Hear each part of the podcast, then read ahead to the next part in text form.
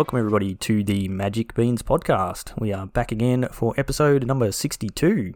I'm your host tonight. My name is Shorty, and I have just the one lone bean with me tonight. How's it going, Chewy? Uh, it, it's good to be here. It's good to be here. A couple of the other beans had other commitments. Uh, some family things had to take over, but uh, clearly we don't love our families as much as they love theirs. so we're here. So sure, let's go with that. uh, no, we we would we did try to give you a night off, uh, Shorty, but uh, didn't uh, didn't pan out that way. So thanks for uh, stepping in. Otherwise, it would have just all good. been you know two and a half hours of chewy tangents. So, Talking about KCI. uh, yeah, I mean, feel free to drop off if you want, and uh, we can. Yeah, Yeah. No, only two and a half hours has just been introduction, though, right? Yeah, Yeah, yeah, yeah, exactly. Just explaining, just trying to explain how the combo works. Just trying to figure it out myself. you just go, I've got these cards, and you tell your opponent, yeah, this is where you concede. I don't, I don't actually know how to win, but Public service right cards. announcement. Public service announcement. If your opponent ever says "trust me," call the judge. yes, don't trust them. exactly. All right, so Anyway. yeah, tonight tonight is the the off week. Uh, normally our evergreen series, but we thought we'd have a uh, a little chat about Kaldheim and the effect that it's going to have on standard and historic. Uh, I, guess a little bit, but uh, yeah. Before we get into that, do you want to let everyone know who our awesome sponsors are? Yeah, absolutely. I love talking about our sponsors because they're, as you said, awesome. So, Josh and Pat's MTG Bazaar are the official sponsor of the Magic Beans podcast. Uh, they are a Facebook auction site uh, that do nightly auctions. They have a full time auctioneer. Everything is super slick, very tight ship. And their sponsorship allows us to, to do what we do with our leagues, uh, which we'll talk a little bit about later in the episode. Uh, not only leagues, but one-off events, and they those guys mean that we've got free to enter events with prizes. So jump onto the uh, Facebook page. The link will be in the show notes, and uh, when you do pick up an absolute bargain, tell them that the beans sent you. Absolutely. All right. So, yeah, like I said, we're going to talk a, a bit about Kaldheim. Uh, and, yeah, sort of a, a couple of reasons for this. One reason is uh, we have the early access event coming up next week on, on Arena. And then the week following that, we actually, we're holding a historic tournament. So we'll touch again on that a bit later. But, yeah, new new set. Uh, looks pretty exciting. Lots of good things. We spoke about a few cards on the previous episode. But, yeah, we now do have the full preview out every, every single card. So, you excited for this set, Chewy? Yeah, I am uh, actually more excited than I was for the previous set, in all honesty. And yeah, um, not can't really put my finger on why. Maybe that we might might actually get to play a paper pre-release here, and Uh, um, maybe we just found out today it's been delayed in Australia. yeah, yeah, just by twenty four hours or so. But we'll No, it's a it's a it's a full week. a full week. Oh, right. Yes. Oh, that's So right. the, a full, the, the pre-release is now on the release weekend, which is a bit awkward. Yeah, yeah. So just put a line through the pre bit, right? yes, but yeah, yes. um, I you know I wasn't a fan of uh, some of the ways that you know the the marketing team got behind this particular set, and I, I've voiced that on the cast before. But once the cards started coming out, um, I'm really impressed by a lot of the design. They've really captured the essence of uh, you know a lot of the mythos around uh, the you know that Viking and and Norse Scandinavian culture, and you know as someone who painted his first Space Wolf nearly thirty years ago. Uh, yeah, I know, right? Still have those models. No, Yeah. you cannot see them. Uh, uh, it's yeah, it's it's bringing back some fond memories of you know really enjoying the you know that that Viking sort of uh, trope in, in yeah, the yeah, all, all world. the So- usual tropes that you get from all, all Yeah, that sort of stuff. yeah. I'm, I'm currently watching the uh, the last season of Vikings on, Oh, on nice. Netflix. So yeah, it's, Good it's timing. pretty Good. timing. What about you? Are you pumped for this set? Yeah, yeah, I'm uh, I'm pretty excited. There's yeah, there's it's a set that doesn't look crazy powerful. There's some good stuff in there. There's some really cool flavorful mechanics which we spoke about the last time, but nothing that looks super broken. We're not we're not looking at a card at a card like Omnath going, "Oh boy, like we're in for a, a boring time for the next few weeks." So, Yeah. that being said, I mean, Well, I think that's really refreshing in in and of itself. Like we we had Throne of Eldraine, uh, we had Zendikar Rising.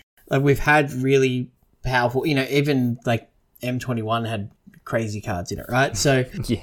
uh, a return to uh, you know what standard should be. You know, standards Yep. felt like modern um, for a, a little while with you know crazy omnaths and casting ultimatums and, and things like that. So I don't, I don't see that going anywhere.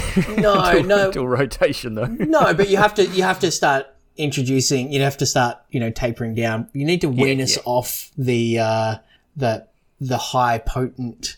Uh, drug that is Throne of Eldraine, and, and you need Yeah. to start, yeah, bringing it off. You can't, we can't go cold turkey. You Yeah. see, so Yeah, that's right.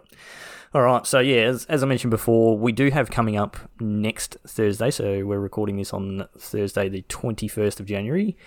Next Thursday, the twenty eighth of January, we have the early access streamer event, which we are lucky enough to be invited to be a part of again. I think we've done the last three, maybe three yeah, I think this is and- this will be our fourth, yeah, which is Yeah. pretty cool. They keep inviting us back, so I guess we're doing something right. yeah, well, we're not doing anything wrong at least. So Well, yeah, it might be we'll, that. we'll take it. yeah. So uh, I think you're going to be jumping on what around like two o'clock ish, something like that. Yeah, or maybe yeah. a bit earlier. Um, I've got the um, the privilege, or- or I'm lucky enough to uh, be doing uh, to be updating some database nodes for uh, a clinical application, starting at midnight the night before. Oh yeah, Um, fun. Yeah, and my my work actually starts at probably two and finishes at five. But then you know I'll just continue working my day, knock off work at about ten, uh, have a bit of a sleep, and then yeah, probably f- somewhere between one or two p.m.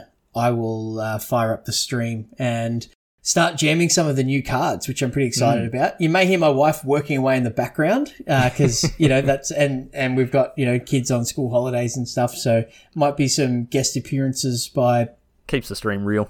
yeah, exactly, exactly. But you know, I get to have a, a, a lunchtime nap and then just play Magic all afternoon. So that's worth working all night. Uh, and, uh, I feel that way now. Maybe after. yeah. Uh, so yeah, I'm going to stream until like uh, until you knock off work and you're ready to go, and then we'll hand over to you. Yep. Um, and then uh, Cracker will jump on for a couple of hours to do the late shift. So uh, if I start at one, you know, we might we might be looking at like an eleven hours worth of being streaming potentially, depending on how late Cracker goes. So Yeah, yeah, it should be good. Yeah, I know the the last one we did the the event finished at about 11 p.m. or maybe 11:30 p.m. for us, but this year they've extended it by a couple of hours and it, it doesn't finish until like 2 a.m. So I don't I don't think Crack is going that late, but it at least means there should still be more people playing. Like Crack, Cracker tends to start fairly late anyway, so yeah, he'll probably go up till 11:30 or midnight or something like that. So that's a lot of content. So you, yeah, you can um, watch Yep, watch tune, the beans. tune in whenever you can, and yeah, if you've got any uh, any funky deck lists, we we do want to be highlighting and showcasing the new cards. So we're looking for brand new archetypes. I've got a, got a few ideas up my sleeve, but uh, yeah, post them in our Discord. We've seen a few people posting them already, and we'll uh, yeah we'll try and give them a run. I think uh, I think I saw someone requesting on your stream. When was that? A couple of nights ago or last night to uh, to do some drafting as well. So hopefully, Yeah, and I'm keen for that. that done. I love I love a draft. So yeah. and because of the timing with the states and and Europe, the drafts haven't fired a lot on the early access stream for Fast Aussies. But hopefully, if I'm on earlier, I might get a might get a draft or you know potentially even a sealed in. We'll see how we go. And yeah, we just want to you know virtually get our hands on the on the new cards. So Yeah, yeah, I think it's going to be good. But yeah, as as Shorty said, give us give us your funky deck list. So Wizards give us an account with all of the all of the wild cards and all of the jokes. so gems. many wild cards. It's, It's, so cool. really fun. yeah, and uh, but that what that means is you know if you've got a deck idea that you want to explore but you don't want to invest the wild cards in, perfect opportunity. Yeah. Send us a list and uh, we'll do it. We'll play it. I'll play anything. Yep, So- sounds good. Throw it at us. Cool. All right. Well, uh, yeah, we we'll start off by having a bit of a look at new standard, I guess. And and tonight we're we're not really going to talk so much about existing decks that are getting a few upgrades and things like that. We just thought we'd have a bit of a look at, I guess, new decks that are probably going to be spawned in for standard speci- specifically, and then uh, we might have a bit of a look at the historic uh, I guess, sort of where historic's at at the moment, and if we think there might be anything that's going to have an impact in in historic. So, Chewy, do you want to uh, kick us off with the the first deck we've got on our list there? Yeah, yep, absolutely. So the first deck that I'm I'm interested in uh, playing, and something that I'll definitely have a version of on the early access stream, and I, I think is pretty real, is uh, a Sultai Snow mid range deck and it is a uh, something that really does showcase the the new cards. Um, we've got uh, a whole bunch of snow lands, obviously, uh, the, the, new snow jewels, and in fact, it's playing twenty four land. Uh, all of them are from the new set, bar for Fabled Passage. So definitely uh, showing the, the new cards. Uh, leaning into it hard there. Absolutely. And a card I'm, I'm excited about, and you know, thinking about a, a mid range strategy where you're you're playing some some creatures like um, you know Skull Prophet uh, as as mana ramp. It's a green black for a three one um, to to launch yourself into uh, some of your bigger spells. But uh, Graven Lore uh, so, you know, you can cast this early, which is a snow instant, and it costs three and two blue. And it's Scry X, where X is the amount of snow spent to cast this spell, then draw three cards. So at its worst, it's five mana, draw three cards. Uh, and we've seen Jace's Ingenuity be a, uh, a format staple when that was in standard. This is Instant just speed as well. Yeah, yeah, exactly. This has just got uh, value tacked onto it. Uh, and it's got um, it plays Egon, the god of death, which is the completely um, overpowered just on sheer rate. Um, Three mana, six six death touch. Yeah, yeah. Cracker Cracker went in depth about that one on the last cast, and um, Jon Snow, um, or Jorn God of Winter, uh, which is a, a card I'm um, I'm pretty excited about. Um, so Jorn is a uh, legendary creature god, legendary snow creature god. It's a three mana three three, and uh, when Jorn attacks, untap each snow permanent you control. So like you've got many many snow lands, and you've got a bunch of snow permanents in um, some of your other creatures as well, uh, but particularly your mana. And the the flip side of Jorn is an artifact whose name escapes me at the moment, but it's it, uh, Kaldring the Rimestaff. The Rimestaff, that's the one, and it has a an ability to recur your snow permanents from your graveyard. So it's one one blue black tap. You may play target snow permanent card from your graveyard this turn. If you do, it enters the battlefield tapped. Uh, so great example here. You know these gods you're playing a four of. Uh, you can play play your first Jorn and, and start attacking, they kill it. You can play your second one as the artifact and just keep recurring the creature because uh, it's a snow creature in your graveyard. So, uh, and then I think uh, Atris uh, that we've seen around as well, and and some uh, some planeswalkers that we know are good in Teferi and Ashiok. But uh, a card that I, I really like the look of in um, in this deck, and, and something that I think holds this archetype together is Blood on the Snow, which is a six mana snow sorcery, and it says choose one, destroy all creatures. That's a six mana wrath. Uh, but you've got um, you know lots of spot removal and, and things to, to get you there. Uh, it's just got also got destroy all planeswalkers as one of the options, and then it says return a creature or planeswalker card with converted mana cost X or less from your graveyard to the battlefield, where X is the amount of snow spent to cast this spell. So you can destroy everybody else's creatures and then just like then reanimate one of yours or destroy everybody's planeswalkers and or destroy all creatures and then get a planeswalker back from the from the graveyard. So uh, a lot of versatility on this card and something that I think uh, gives this deck a lot of play. And that's why it appeals to me with this deck. It's got a lot of lines. It's that classic mid range where there's lots and lots of options and every turn uh, is is really interesting. Uh, if I played this deck at like a long event, I'd be pretty tired at the end of the day. But yeah. Doesn't look like, like my my sort of deck. I'm I'm not super interested no, in playing I, I would call this a best of three deck uh, rather than a best of one deck for sure. Yeah, hundred percent. What's uh, just looks slow and boring. You can play four games in the time it takes this one to play one, right? Yeah, At least. exactly. Uh, so, what about you? What's uh, what's jumping out at you as a, a new potential new archetype? Uh, so uh, I guess sort of one of the obvious ones with the just sort of looking at the the creature types and things like that that have been put into the set is the giants. So there's there's quite a bit of a giant theme going on in this set, and I don't know if it will actually be good enough for uh, for standard play, but it's most almost definitely going to be one of the archetypes in limited. But uh, yeah, we've got a uh, like the the giants in Kaldheim are in the uh, the blue red, the Izzet colors, which are my favourite colors to of Magic to play. But usually blue red, you're playing uh, you know some counter spells, some burn, and and you know a bit of a tempo-y game. Uh, you know, a la Splinter Twin combo, that sort of type of thing. Uh, Yeah, but Yeah, ca- electrolyze uh, Yes, ki- kind of yeah. embodies the my uh, favourite card of all the, time, the blue red um, uh, archetype. archetype. Yeah, Yep. but, but But, this is uh, this yeah. is a bit different. Yeah, well, well yeah, the the Giants are uh, occupying those colours in this set, which means, yeah, this is uh, much more a, a creature based deck, and, and it is worth mentioning. Uh, just quick shout out these couple of decks. I don't know if all the ones we're looking at have come from uh, Hemsey, who is our invitational champion and uh, current Magic Beans invitational champion. So shout out to Hemsey. Yeah. So what I did was I I had a look through through Twitter and a few other websites and, and found what people were talking about as potential decks. And instead of getting random deck lists, I thought I would uh, pull when I had a- an example of them from somebody in our Discord. I uh, pulled that. So we're not going to go through you know specific numbers of the decks and, and things. We're just going to call out key cards and and such because you know these are first drafts. The set's not even out yet. But yeah, absolutely credit to Hemsey for uh, sharing those deck lists and you know, these will definitely be the starting points for things that um, I play on stream. So Hemsey's kind of done all the hard work for us. So appreciate that, mate. Thank you. Yep.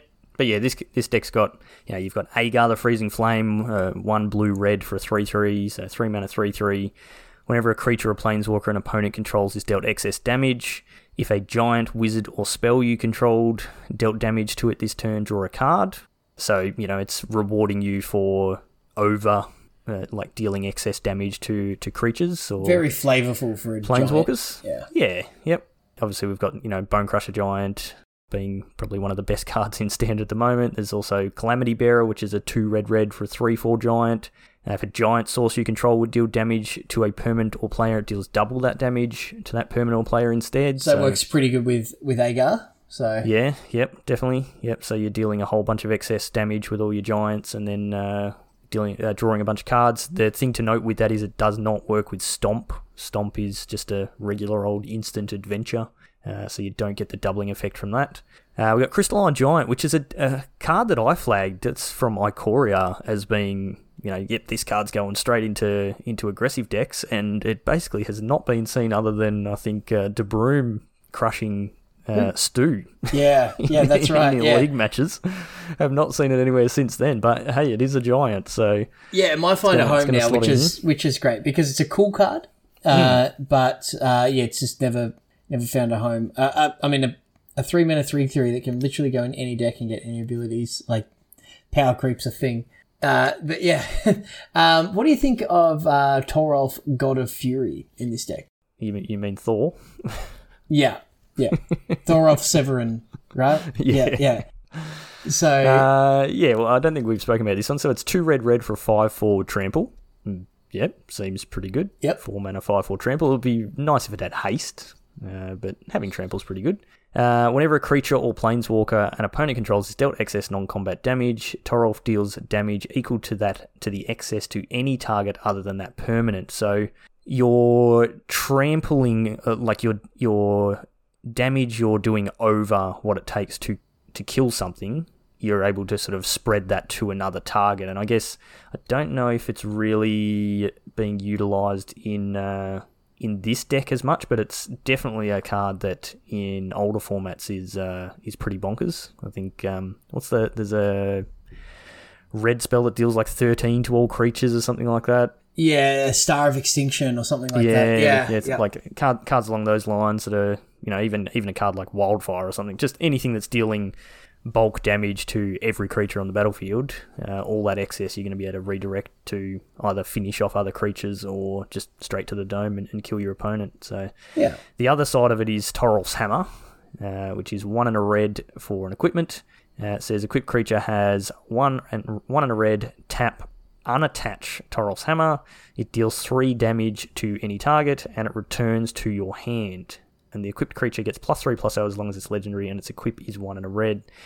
I like I I like the flavor of this. Like it's it's cool. that- Yeah, it's like Obviously, it's Thor's the- hammer Yeah. returning, but it Yeah. also harkens back to like volcanic hammer or uh, hammer Yeah. of Bogardan uh, Yep. and things where you get that recursive damage source. But it's a not menacing efficient late at all. No, it's not. But if you're, you know, if you've got a board stall or you, you know, you've got excess mana lying around, you can, um, you know, It's it's it? six, six mana, for three, damage, but it's every turn, right? So Yeah, yeah. Uh, interesting, and yeah, you never know. Like you, you do have those situations in, yeah, your mono red decks and things like that where you just stall out and you don't have any good attacks, but your opponent also can't really attack you because then they'll just die on the crackback. Uh, this is oh, I'm just drawing lands and I've got six six mana, so I'm, I'm just gonna shoot you for three every turn.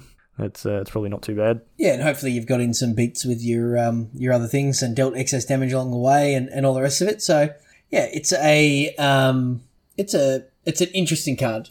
Uh, Yeah, you know, uh, I don't know if the other gods I think are a snap four of. I don't know if this one is.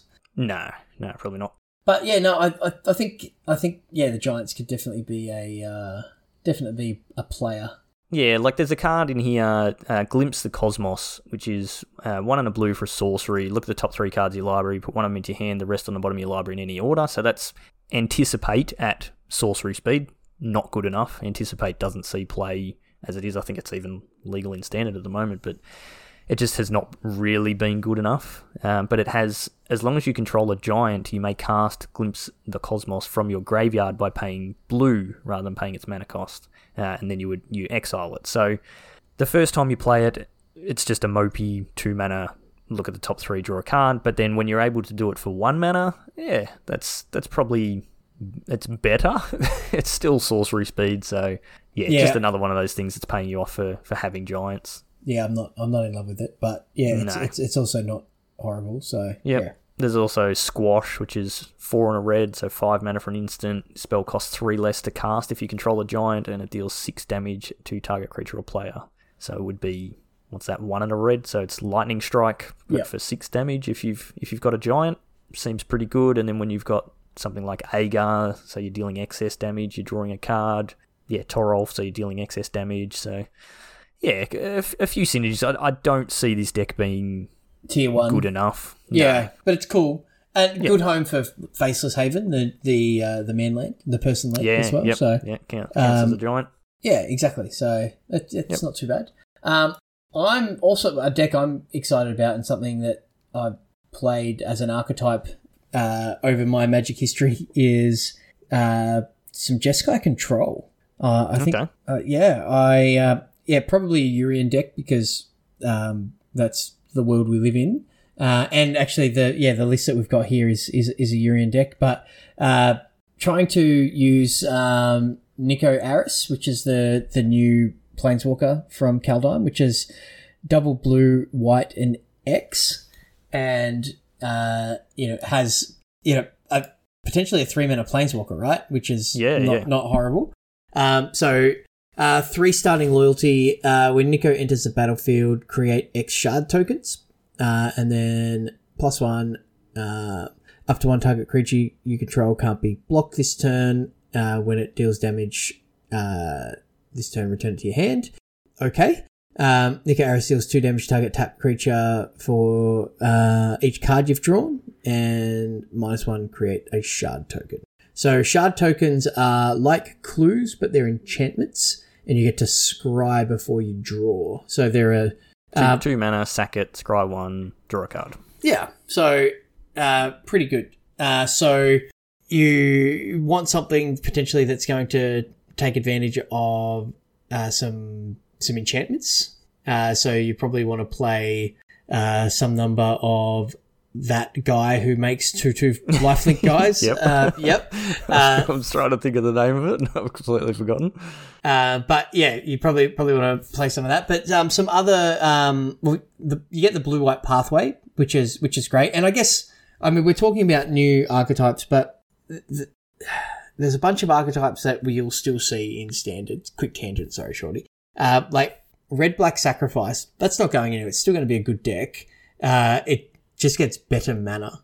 So uh, that's something that uh, you know you definitely need to account for when you're when you're building a new deck because yeah the the existing decks are still going to be there though we haven't had a rotation. So they're going to be there and potentially get better themselves. So which you know for something like uh, is it giants uh, it's coming in with you know a limited card pool and all these other decks are getting upgrades. So that you know it might not be its time now but uh, as some of those more powerful sets rotate out, then it might bubble up to the top. So yeah, Ar- Archon of Sun's Grace is the, the card we're talking that's about. the that's the one. Yeah, three four flyer that creates two two Pegasus with flying when uh, an enchantment enters the battlefield. yeah. And um, an enchantment that I, I'm really interested in, uh, which kind of slots into this deck. Uh, I, I, it's a cool card. I don't quite know whether it's it's going to be good enough, but I like it as a card, and the art's very cool. Uh, it's called the Raven's Warning, and it is white, blue, and one for an enchantment saga. Uh, and chapter one is create a one-one blue bird creature token with flying, and you gain two life. And chapter two is whenever one or more creatures you control with flying deal combat damage to a player this turn, look at that player's hand and draw a card. That's pretty nice. You know, creates a creates a guy. If that guy attacks, you get to cast curiosity and draw a card. So that that is pretty good. And then uh, chapter three is you may put a card you own from outside the game on top of your library. So you can go and get something out of exile if something's been exiled with like Elspeth Conquers Death or eaten by scavenging ooze or uh, banishing light or you know one of the many ways to exile something or you can go and get something from your sideboard. So you know you can You can you can go and get your Yorion rather than paying the, the three mana to put it in your hand. Yeah, that's right. Um, and you can also, uh, you know, you can go and get a, uh, you know, a, a wrath. uh, You know, a- Yeah. yeah. So, um, and speaking of, uh, Doomskar, uh, Yeah, is, I don't is- think we've spoken about this one. no. So, yet. so uh, I think this this is definitely a card that will see some play in standard. So Doomskar is uh, three white white for a sorcery that says destroy all creatures. Five mana wrath's been standard playable for a long time, but this one has got foretell. So you can play it face down for two generic mana, and you can foretell it for three. So white white and one. So this is potentially a turn three wrath against uh, super aggressive decks Yeah. uh, or you can just have it in your pocket. And the one of the best ways to combat wraths when you are a, a creature deck, a black based uh, creature deck, is to have things like duress, and you know this insulates itself uh, after turn two from um, from duress. So. I think this card is definitely going to be a mainstay. As long as there's a control deck in standard, I, I think it will play this. So, and I, I think that's well, you, that's like foretelling it. Like you know, turn two, you just tuck this away, and, and your opponent has no idea what you're playing. Now, if you're if you're playing a say a blue white control deck, that could be the card draw spell, that could be the counter spell, or it could be the board wipe. So you're now sitting opposite your opponent, going, okay, well, what do I do on turn three? I can commit a creature to the board, and they may counter it, or they may just wrath it away, or th- if I don't do anything, they're just going to draw some cards. Like it just puts you in an awkward spot, and then you know you you commit another creature to the board, and they don't wrath the board the the next turn. You go, oh okay, well maybe it wasn't the the wrath, but who knows? Turns out, turns out it could be. So you, you just Uh, don't I know would, it. I would, I would let them do it. Oh, oh yeah, you want to get that value, and I guess like from a set design perspective, uh, that interaction's really interesting because if you're playing, yeah, a blue white based um, control deck, you've got options to, as you said, yeah, a counter spell, a card draw spell, and a wrath. The three things that every control deck really wants, like Yeah, add land and you got a control deck, right? You'll figure out a way to win the game eventually. Uh, so the fact that it could be any one of those, just yeah, it's going to put your opponents in a in a spot to make mistakes, and the, people are going to play into them, you know, hoping that they're something else, or they're going to play around something that's not there, and you'll be able to get an advantage that way. So uh, yeah. these cards are cool. I really like them. Yeah, another deck that we're likely to see. I reckon this might it might not be tier one, but it's it's probably going to see playing standard is elves. We we've definitely got again uh, the tribe push from Kaldheim of elves being in, back in standard, and we've had a few elves sort of sprinkled in the, the previous sets, so there are a couple there that can go in. But yeah, this set has a whole bunch of, of green and black elves, and uh, you know they're all doing different abilities and pumping each other and, and creating more elf tokens and all that sort of stuff. So it's not quite like I remember playing like you know the elf ball decks back in uh, sort of Lorwyn or whatever we had when we had like Imperious Perfect and all that sort of stuff. That was that was a lot of fun. It's definitely not at that point.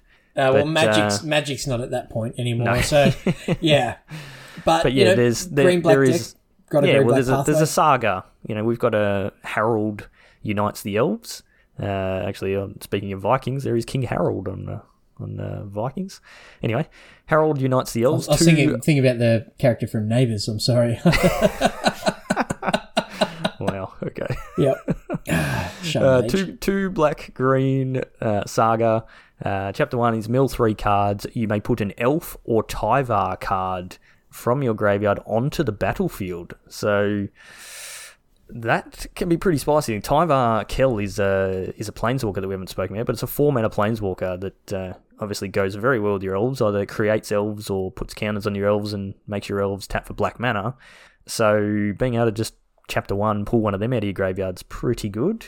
Chapter two is put a plus on plus one plus one counter on each elf you control, which you should have a few of those. That's also pretty and good. And then chapter three, whenever an elf you control attacks this turn, target creature and opponent controls gets minus one, minus one till end of turn. So the way that's worded is each elf will trigger that. Is that correct? Whenever, Whenever an elf yep. you control attacks this turn. So if yep. you've got five elves attacking, you've got f- minus five, minus five to dis- to distribute as you see fit. Target creature and opponent character. Yep. Yep, yeah, that'll yeah, trigger so for each, each attacking each, creature. Yep. Yeah, each elf would have its own trigger. So it's a good way just to clear a few blockers.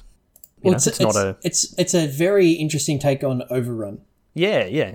So yeah, like yeah, your, your traditional overrun is you know plus three, plus three, and trample. So it's like, yep, okay, all my dudes are big, and I'm going over the top of what you're doing. Well, this is okay. Now I can shrink all of your dudes, or potentially take out the big blockers and leave you with some really poor blocking choices. So, yeah, it could be a cool deck.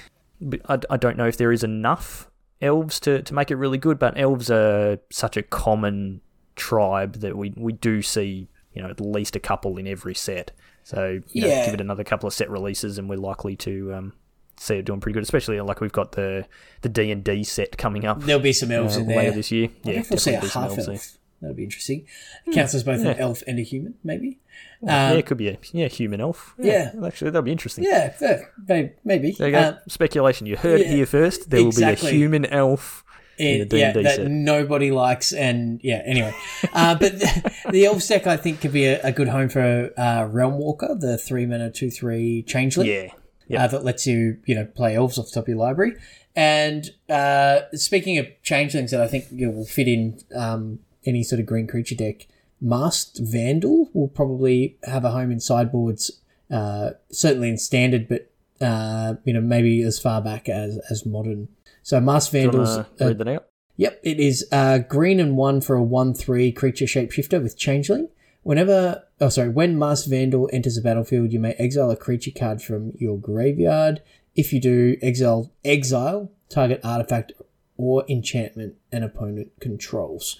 So, uh, Reclamation Sage that uh, has one, one mana cheaper. One mana cheaper counts as a human in modern humans, uh, but it has a condition of removing, you know, having a creature in your graveyard, which, uh, you know, creature decks get creatures in the graveyard uh, fairly easily, but, uh, you know, there may be a spot where it's like, I couldn't cast this thing because I didn't have it. So there's a risk reward there, but I, I think this card will see play inside boards uh, in a lot of different formats. So yeah, I think Yeah, that's and, and eh, the exile clause is pretty good. Uh, it does also specify target artifact or enchantment and an opponent controls, which 99% of the time makes no difference. But there's randomly those corner cases when you want to destroy your own artifact or enchantment for, for various reasons. So, if somebody's uh, Be whatever. donated illusions of grandeur to you or something. yeah, yeah, definitely. So I mean, there's the, you know, in, in modern, you, uh, in Tron, you blow up your own uh, star with, what's the, um, the single green? You gain three life or four life or whatever. uh, yep, Yep. Yep. That one. yep. It's, it's been a long time since I've played Tron. Uh, well, I would yeah played four of those in in modern for a long time, and hitting Ichor Wellspring with that always felt really good. yeah. Yeah. Um, I cast it on uh, Darksteel Citadel more than once as well, so Yep. uh, that's not bad. Um, so yeah, so that's um, yeah. There's there's elves and a little bit like giants. It's uh, cool.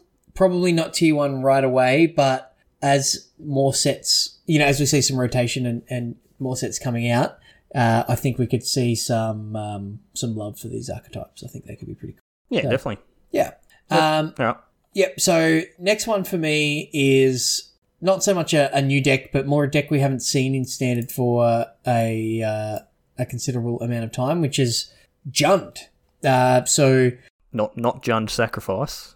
uh, or yeah, sort, sort of sort Jund of, Sacrifice. sort of, sort of Jund sacrifice, but yeah. So an, an update to to the or uh, more options with the uh, Rakdos sacrifice deck to, uh, and you got good mana now with all of the the pathways. Yep. um, you know, uh, Valki, God of Lies, um, which we t- uh, slash Tibalt, uh, which was the uh, we spoke about in the last cast. Um, Immersturm Predator, Egon, you know, just as a big beat stick, uh, Kolvold, and um, yeah, there's just yeah, I think I think this deck could, you know, be better than just red black. It could also do nothing. I'm not sure, but um, yeah, just keep an eye out for that. And if you're a fan of uh, of that archetype uh, over the last couple of years, then uh, I would I would definitely have a look at, at what you can um, what you can play there. So I think it'd be pretty good. Um, there's a a deck or maybe even a, a card specific card you're pretty excited about, Shorty. It fits in something in an archetype you've played a lot of uh, when it was in standard. Um, yeah, it's um Ascendant Spirit, which we haven't spoken about yet, but uh, we we had a bit of a chat about it in our Discord. So it's a single blue for a one-one snow creature spirit, and it has all the uh, Figure of Destiny flashbacks that you that you, you want for uh, for those of us that were playing when that card first came out. Do you know? j- tangent time. Sorry, there's only two of us. We've got to fill out this cast. there was the first PTQ at Card Heaven uh, in Melbourne, where Figure of Destiny was legal. It was the internet and, and buying cards online uh, was a lot more difficult. So people relied on uh, stores stocking cards or actually getting things from opening packs. And the most common version of Figure of Destiny was the FNM promo Yep. and they were foil. And oh my goodness, did that foil that particular foiling process probably the worst curving foils that we've seen, which is saying something. Um, and there were so many people uh, having having issues where literally it was like have have the cards in your sideboard and proxy a forest with figure written on it. And when you draw it, play it because you know you've got no other foils in your deck. You can see the figures. Uh, it was, uh, yeah, it was a talking point. Uh, yeah, Wow, that was, that was that was a real flashback tangent. yeah. Like uh, I just remember this whole PTQ being dominated by you know, I will trade you my foil figure of destiny for your non-foil. Like Yeah. you know, people. Were, yeah, it was, it was crazy. Uh, anyway, this this card is yeah, it's a it's a blue for one one snow creature spirit. It has snow snow, so the uh, the snow mana, the snowflake symbol. So two of them. Ascendant spirit becomes a spirit warrior with base power and toughness two three. So two mana it turns it into a two three. Then for three snow mana, if ascendant spirit is a warrior, put a flying counter on it, and it becomes a spirit warrior angel with base power and toughness four four. And then for four snow mana, if Ascendant Spirit is an angel, put two plus one plus one counters on it, and it gains whenever this creature deals combat damage to a player, draw a card. So there's you're a lot leveling going it on up. here. There's a lot Yeah, going there's, on. there's a lot. Yeah, you're turning your 1 1 into a 2 3. Then once you've turned it into a 2 3, you can turn it into a 4 4 angel with flying. Then once it's a 4 4 angel with flying, you can then put two plus one plus one counters on it and give it an ability. Uh, so it becomes a 6 6 with flying. it. And something that was pointed out uh, this week on uh, Pat Chapin and Mike Flores' podcast is you can just keep reactivating that ability. It, it, because it's putting two plus one plus counters on the creature, it is a 6 6 and then it becomes an 8 8 and a 10 10 and so on. Like you, you can just keep reactivating it each turn, which you couldn't do with cards like Figure of Destiny, where it was a set. This it is this creature's power and toughness, and, and it doesn't change. So But that said, you, you don't need to activate that too many times before you've won the game. I'm no, tipping. that's right. Yeah, when you when you're attacking with a six six or an eight eight flyer, and you're you're drawing extra cards, and yeah, you're probably doing it right. But yeah, I see this deck, uh, this card going in. Uh, there's the potential for a like most likely mono blue snow deck. Uh, where you're playing this, you're playing the the foretell counter spell, the foretell foretell uh, draw two, uh, scry two, draw two, you know, a few other blue creatures, uh, you know, small blue flyers, that sort of thing. Um, there's it would most likely play a card like Cosima, uh, which is a, one of the gods that has a very odd and confusing ability on the front side, but the the back side is one and a blue for a, a vehicle, a three three vehicle that has crew one, and uh, you know it, it lets you play lands off your opponent's library, but yeah, let, letting you use your small one ones and turning them into three threes. Not quite as good as uh, the old Smuggler's Copter, but still pretty good. But yeah, it's a it's a card that is almost definitely going to slot into like mono blue in historic. That's that's for sure. Because uh, yeah, just being able to play this and have this as your sole win con, you can just sort of protect it for a few turns is is going to be pretty good. So be Well, pretty got- interesting to see how it goes. It's got curiosity built in. So, Yeah, you know, it's uh, card advantage in that sense. You can keep your curiosity in hand yep, and uh, save it for a later creature. So, yeah, I I like it. Uh, Yep. What what I also like, surely just from nostalgia perspective, in in this set, whether it's got a home or not, but um, the reprint of strategic planning has very cool Yeah. art. I like it. So I did did see that. Hmm. Not not entirely sure what the guy's doing, but he's, he's planning strat- strategically. strat- yes. uh, Yep. So you mentioned historic, and Yeah. um, yeah, we've got some uh, we've got some cards here that we think will probably impact on historic. Obviously, the uh, the the one drop that you've just mentioned, uh, Ascendant Spirit, Yep. uh, would have a, uh, a show in historic. But I guess to to understand what um, what cards here would have an impact on historic, what what's happening in historic at the moment? Yeah, so we had uh, last weekend, I think it was, the weekend just gone, we've had one of the MPL and Rivals League weekends. We've spoken about these a few times before. This is where the MPL players against pl- players play against each other. They play 12 rounds over the weekend, and then all the Rivals players play against each other again 12 rounds over the weekend. And and this is basically the most important thing for the MPL and Rivals players. They they get one point per match win through these weekends, so they can actually accrue more points doing this than they can for winning like the uh, the set championship. So like you know the Kaldheim championship that'll be coming up in in a few weeks. So they're pretty important, which means they're taking it very seriously. And yeah, from that we get to see you know a metagame breakdown and I guess some data from how the different decks are performing. So we haven't been paying a ton of attention to uh, historic, and so it's funny. I was thinking about it the other day, like flashback to I don't know, like February or March or something last year, and, and we were all basically just like, yeah, historic now, whatever. Like when we did our we did an evergreen on the formats. we basically mentioned over historic as yeah, it was like, oh yeah, that's that format on arena. No one's no one plays that. We don't really care about that. And you were all hyped on Pioneer, and yeah, yeah, yeah. and, uh, now it's uh, it's turned into a real legitimate format. So, but yeah, we thought we can we can have a bit of a look at uh, what's going on in historic, and then if there's any specific things we think might be getting upgrades. You know, historic's kind of like you know your pioneer and your modern, where the new archetypes that we just sort of mentioned for standard are not likely to be strong enough to be played straight up in historic. Um, you're just you're just dealing with a much bigger card pool, so it's more likely that a few random cards just sort of increase the power of other decks. Sometimes you do get you know combo pieces and things like that, but the MPL and Rivals meta breakdown. So just to sort of quickly run through that. So Sultai midrange was the most played deck, uh, 38.6% of the field, which is a lot. Again, Uro showing why it's banned in multiple formats. Yes.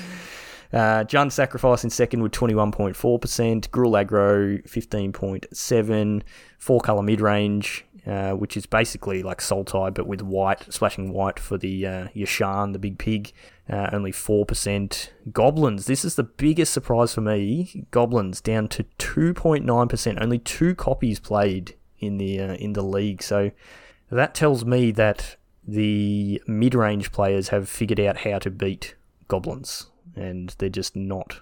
It's just not a viable deck anymore. Yeah, something needs to happen with Uro in the format Mm. before goblins can be a deck again. I think, and I don't mind.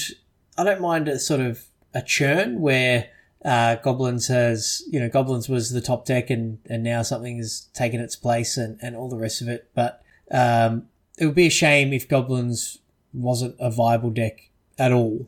Um, so that, that just blows my mind with how crazy Muxus is. like that, the deck is just bonkers, but, and the fact that that is not good enough is uh, is crazy. Yeah, um, the, the deck that's kind of uh, taken the uh, taken the top spot as far as aggressive decks are concerned is uh, Gruul has risen to the top again, right? So Yeah, yep.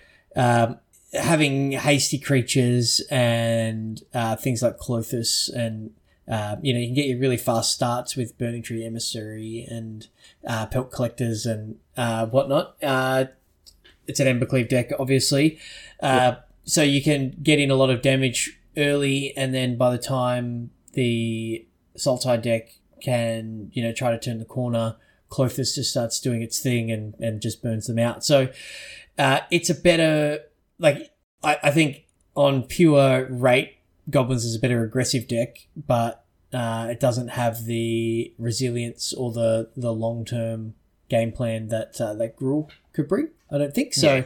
Uh, yeah, which is interesting, and we even saw a um, you know some mono green um, creature decks with like Great Henge, Heart of Kiran, Steel Leaf Champion. So.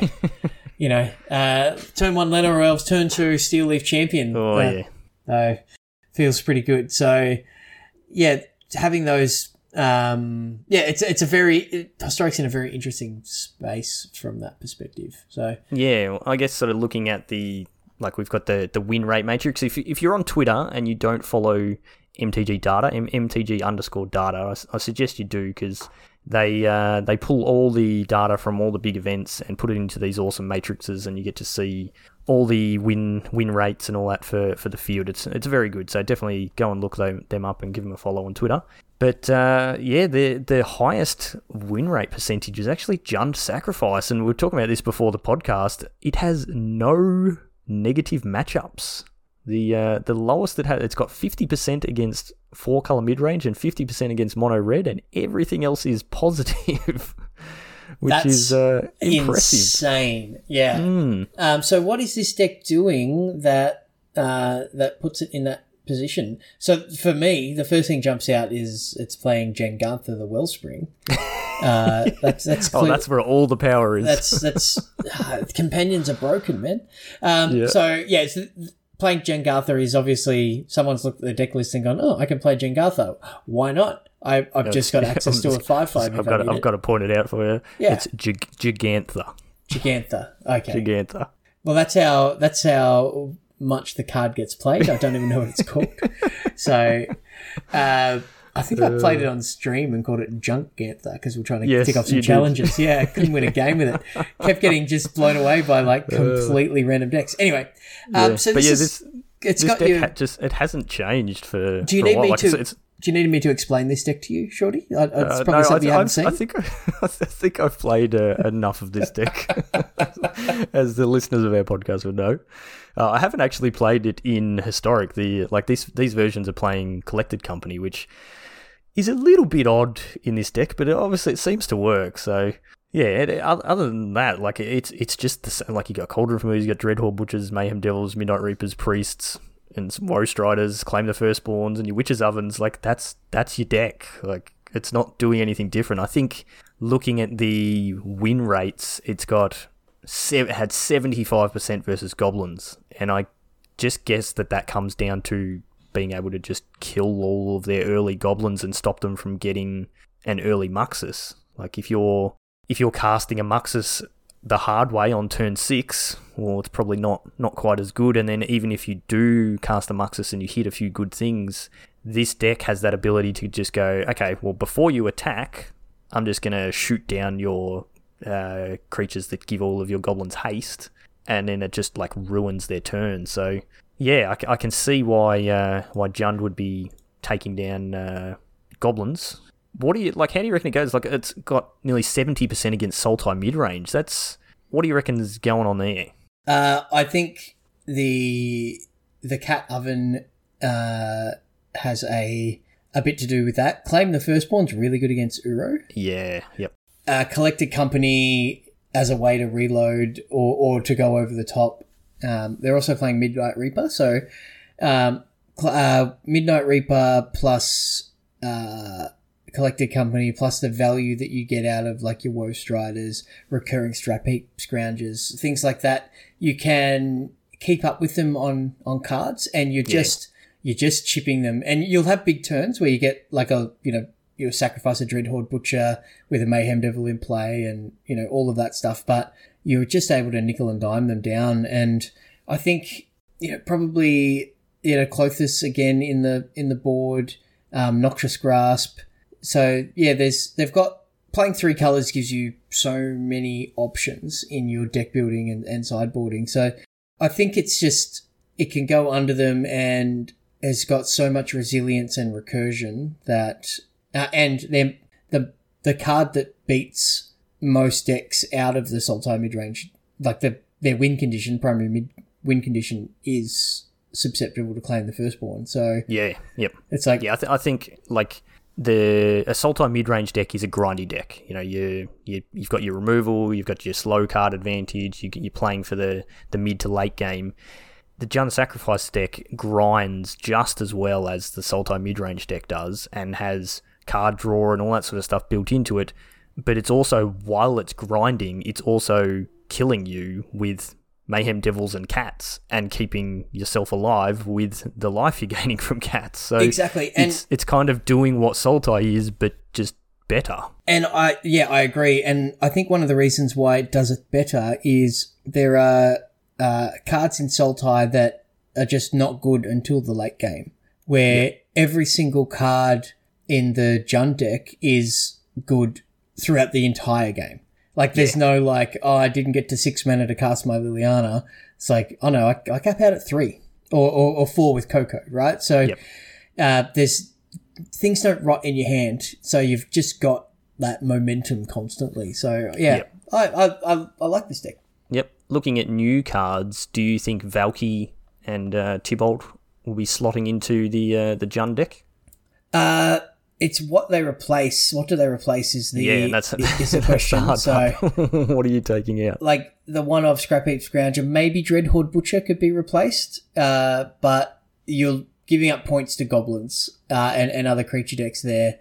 So if if you're already beating up on goblins and you're already beating up on Sultai mid range, the format needs to shift to adjust for Jund Sacrifice, and we will then see more uh, Yasharns, right? To, to yep. stop the sacrifice trigger, which means the the Jund decks then need to go to play four mana Chandra uh, because Chandra can kill a Yasharn. Um, so you know the it's going to be one of those things where making that right call ahead of the tournament is going to make the biggest difference, and then you got to play the matchup lottery as well. But yeah, yeah, um, there'll be times where the new cards are absolutely better than Dreadhorde Butcher and Scrap Heap Scrounger, but there'll be times where you, you wish you had the, the former. Yep. So maybe um, maybe the green black pathway would slot in as well and improve the in yeah, some numbers. Yeah, like lands are always get know, rid of Dragonskull Summit. always up, always upgrading your lands whenever you can. Yeah, that's pretty normal. So looking at other uh, potential cards that might be uh, historic playable one that sort of springs to mind for me is Vorinclex, uh, which we spoke about on the last cast, the uh, the Praetor, Phyrexian Praetor. Uh, you know, going into there is a mono green Stompy deck, or there has been a mono green Stompy deck in historic previously that, that sort of dropped off and yeah, I guess got supplanted by Gruul, but there are still quite a lot of green creatures that are uh, based around having plus one plus one counters. So um, yeah, wouldn't be surprised to see a deck like that slot in uh, a couple of couple of Vorinclexes just to hit that six mana and uh, have a you know a, a six six trample haste is kind of what that deck would be wanting anyway. And then any creature you play following that that's going to be putting counters on it is is going to be doing pretty well. And it has that sort of shutting down uh, opposing planeswalkers effect and uh, stopping the the sagas in their track. So Yeah, I could see that slotting in. absolutely. Um, Anything I, you've seen? Uh, there's a some, when we were talking about potential standard decks. Uh, when we were speaking about elves, one of the things we said was it may not have the depth of, of elves in standard, but um, Llanowar elves and and friends that are around in historic may mean that Tyvar Kell is the glue that um, we might see. Yeah, that might sorry the glue that has been missing from an elf deck. So the new elves plus an elf planeswalker. Um, we might see we might see an elf deck, um, but that would have the same problem as the goblins deck has against the the the Jund deck. So uh, I'm not sure if there's uh, on rate. I I think you know elves might be good enough, but right now as the metagame stands, uh, I think the uh, the Jund deck will probably keep that out. Um, but yeah, not so not nothing really jumping out. Uh, Crippling Fear is a is an interesting one for um, for you know sideboards uh, and whether uh, it is uh, two and two black for a sorcery. Choose a creature type. Creatures that aren't um, of the creatures that aren't of the chosen type get minus three minus three until end of turn. Okay. Yeah. So you protect all your Yeah, if you're playing some sort of tribal. Yeah, the problem being like a it's a black yeah, double black. blackboard wipe. Like what what are you playing that in that's actually got like that's the sort of card you want in a, in a goblins or an elf deck. I mean, you could play it if you're playing green black elves. It could slot into that. Yeah, You know, in, in the sideboard to uh, take Yeah. out uh, opposing creatures. And I guess it's a um, you know it's just not as good as languish in the cause, you know because you could name you know uh, I don't know like a random uh, goat creature type or something um, that uh, you know if you're playing this in Sultai, but it just it's not as good as languish. So, but yeah, card like that might come up. Uh, but also the the the new Wrath is probably Yeah, something that'll definitely make see a that going splash. in. Yeah, yeah. There is there's a card called Usher of the Fallen, which is a, a single white for a two one, which we, we haven't seen for a while. Uh, that has boast of one and a white, which is create a one one white human warrior creature token. We did in previous standards have some pretty solid mono white aggressive decks. You know, uh, that would be a good add to that. Whether that's enough to bring that deck back into being historic playable, I, I, I probably don't think so, but you never know. You, you get enough of those good, solid white creatures, and uh, and you might get there. Yeah, it's a uh, again like a metagame dependent, right? You just Yeah, it could be it could be the best card going, or it could be absolutely you know does nothing. But Niko, as I mentioned before, could probably um, Niko Aris could fit in as well, and there's going to be some um, something that takes advantage of that blue god. Um, whose name escapes me. You mentioned it before. uh, Kas- Cosima. Yeah, yeah. I'm looking forward to uh, seeing what people can actually do with that. Like, it's just so weird. Uh, we'll read the um, I'll read the front side of it just so people know. I've, they've probably heard about it already, but it's two and a blue for a two four. At the beginning of your upkeep, you may exile Kasim- Cosima. If you do, it gains whenever a land enters the battlefield under your control. If Cosima is exiled, you may put a voyage counter on it. If you don't, return Cosima to the battlefield with X plus one plus one counters on it and draw X cards where X is the number of voyage counters on it. So you play it, your next upkeep, you get a choice. You can exile it. If you don't, nothing happens, it just stays on the battlefield. If you do, it gains an ability, a, a landfall ability. So while it's exiled, if you play a land, you can either return it to the battlefield. So, you know, it's potentially a way to exile it, wrath the board, play a land, bring it back. Or if you want to leave it exiled, you can just put a voyage counter on it. Then whenever you're ready, the next time you play a land and you you know you trigger it again, you get the same choice. So you can you can leave it out on its voyage for as long as you want, just every time you play a land getting a counter. And then at some point you can play a land and go, "All right, I'm going to bring it back." And if it's got four counters on it by then, you're drawing four cards and it's coming in as a 6-8. So cool flavor again. I like it's, it. You know, going going on a voyage and like collecting information or, or whatever, learning things, and then coming back and sort of getting the rewards from that. Yeah, But, and the longer yeah, it's very- away, the more it interesting. learns. Yeah. Yeah. yeah, I like it. Yeah, cool. But yeah, historics. Uh, it's a bit hard to know. Uh, It's you know, it's the same like we said before as sort of modern and uh, pioneer and that sort of thing. When you have a bigger card pool, you don't see those Im- instant impacts when uh, new sets come in. You sort of see one or two cards sort of slot in here or there, and especially yeah, historic has been a pretty established metagame. We haven't seen a huge shake up for for quite a while. So, but uh, yeah, we do have a historic event coming up. So this will actually be the day after the uh, this set releases on Arena. So it will actually be our first chance to see what people want to do with the new set and uh, and play in our event. So do you want to tell everybody what this event is, Chewy? Yeah, so the, it's it's exciting, is what it is. Um, so, uh, so it is a, a one day uh, historic event, as as you mentioned. So uh, you can sign up now through Challonge and our Discord. It's going to be played uh, on the sixth of Feb. That's the right date, isn't it? Yep. Yep, sixth of Feb, eleven a.m. Melbourne time and there'll be rounds depending on number of entrants uh, and prizes depending on number of entrants. We've already got like 16 or 17 people signed up. Mm, yeah, it's so, good. Yeah. So, uh, and yeah, we'll just, we'll run it Swiss. We won't cut to a top eight or anything. We'll just, uh, we'll play the, you know, four rounds or however many we get and, um, divvy up prizes based on record. And, uh, yeah, everyone can, uh, hang out and, and have a good time playing some of the, you know, new cards in historic. Something that is different this year for us with our little one-off events like this is uh, they'll actually have an opportunity to get points towards the Magic Beans Invitational. So this they're actually officially part of our tournament series for this year.